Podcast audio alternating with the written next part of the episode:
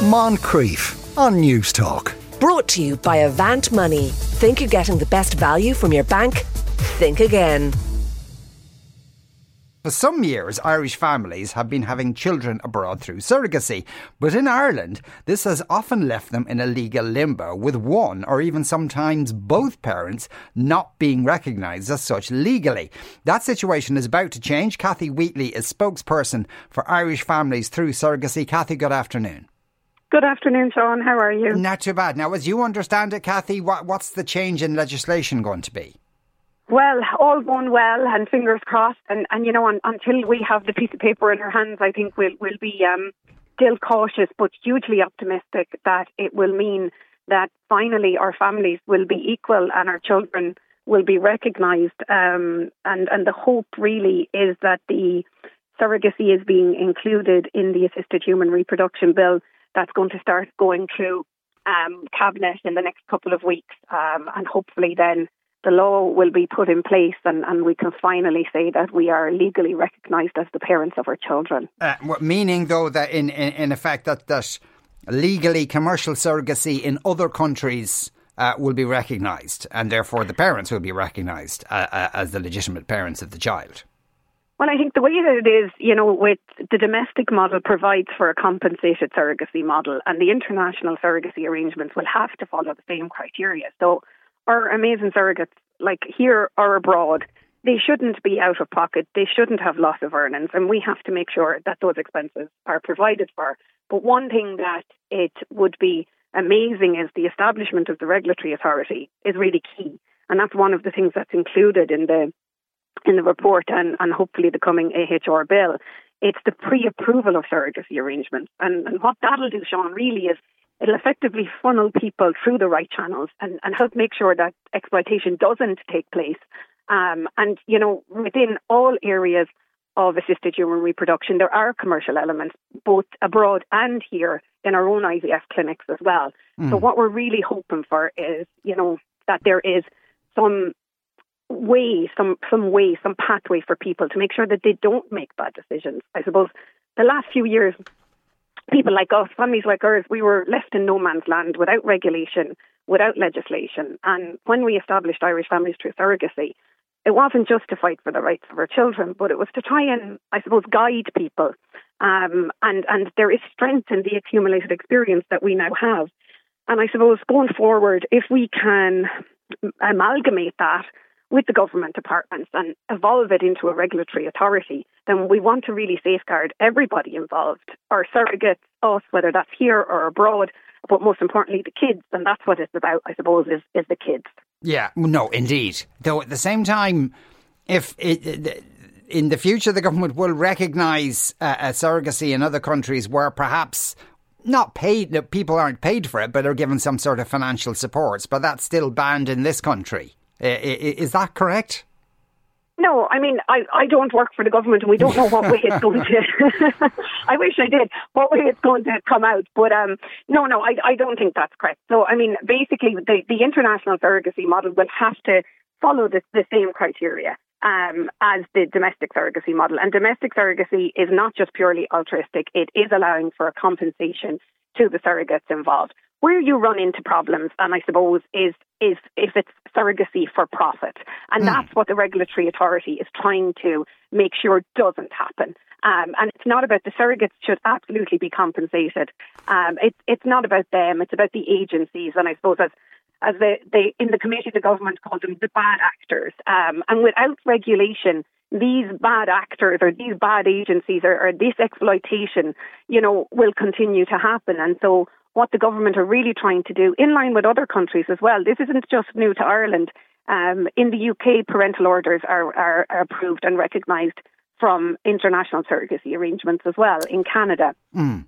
So you know we're we're not we're not the first to do it, but we'll, we'll certainly be our, ours will be the most up to date legislation. And how proud should we be of being a progressive country who's who's able to tackle the big challenges and take them on but making sure, I mean, literally making sure, and, and this is the thing, no matter what, anybody, anybody who has to, and, and I say have to because most people have to go through surrogacy because of medical conditions. Um, and then obviously you have same sex couples who have to go through surrogacy. Mm. But the medical conditions that people have means they have to go through surrogacy. But they've already been on a long and arduous journey, and what they want is to make sure that everybody is protected.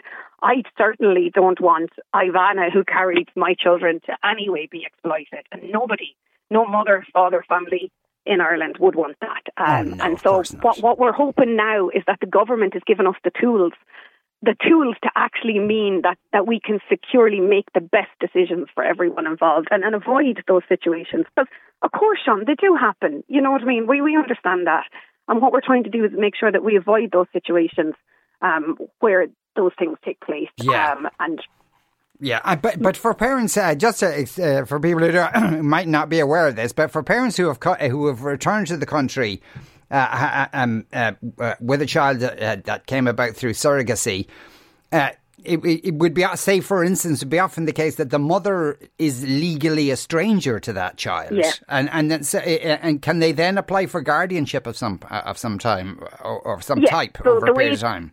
Yeah, the way that it has worked current or up to now is that the the father um, is proved through DNA evidence, and the child can establish citizenship through that and return to the country.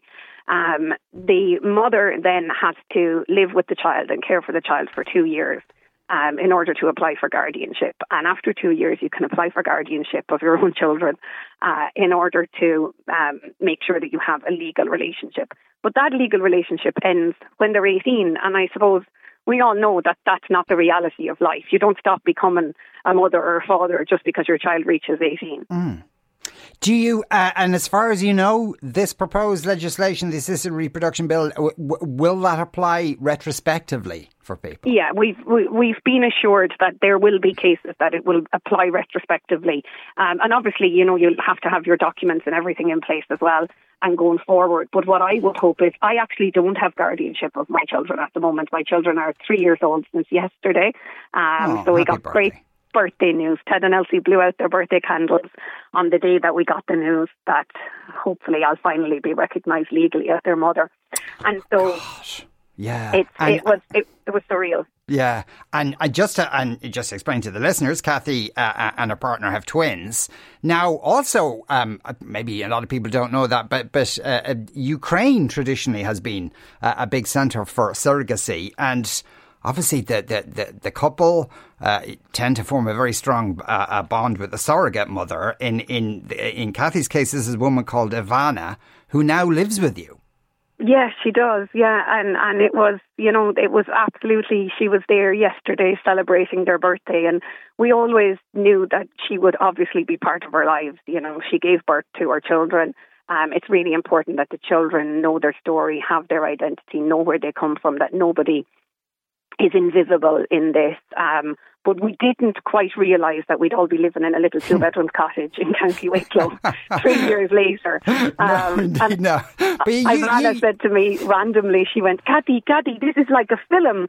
How am I here? and I said, I, I don't know, Ivana, but uh, we're very grateful. She has three children of her own, um, and um, her mum is now here as well. And so we're, yeah, we're, I suppose we're testament to the fact that you can be sisters without being related by blood and, and the, the women the women and the sisterhood that's involved in somebody else carrying your child is, is really phenomenal. Yeah. Now, and you when when when the invasion started, is it right? You went and kind of flew over and, and got Ivana. I did.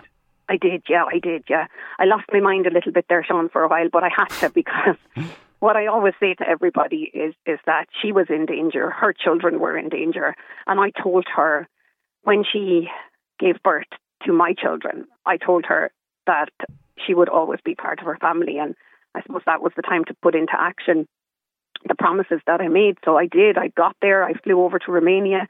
I went across the border into Ukraine. Um, and we got her to the um, refugee camp on the other side of the border. And I went in there and I I I got to her, and, and what I always say to everybody is that she carried my family, and now is my time to carry her family. Yeah. Uh, so, how many of you are in the house now? Oh, oh, madness, madness. yeah, yeah, yeah. So there's me, my husband, Ivana, her three kids, our twins, Ivana's mom, uh, 120 sheep, uh, three dogs, two cats, and anyone else who wants to come down. right. Well, okay. Well, then, uh, fair fair dues for uh, for having a, a, relatively peaceful phone line then with all that going on in the background. Kathy, thanks a million for speaking with us today. Uh, uh, best to you and your massive extended family as well. That was Kathy Wheatley there, spokesperson for Irish families through surrogacy. Moncrieff. Brought to you by Avant Money. Think you're getting the best value from your bank? Think again. Weekdays at 2 p.m. on Newstalk.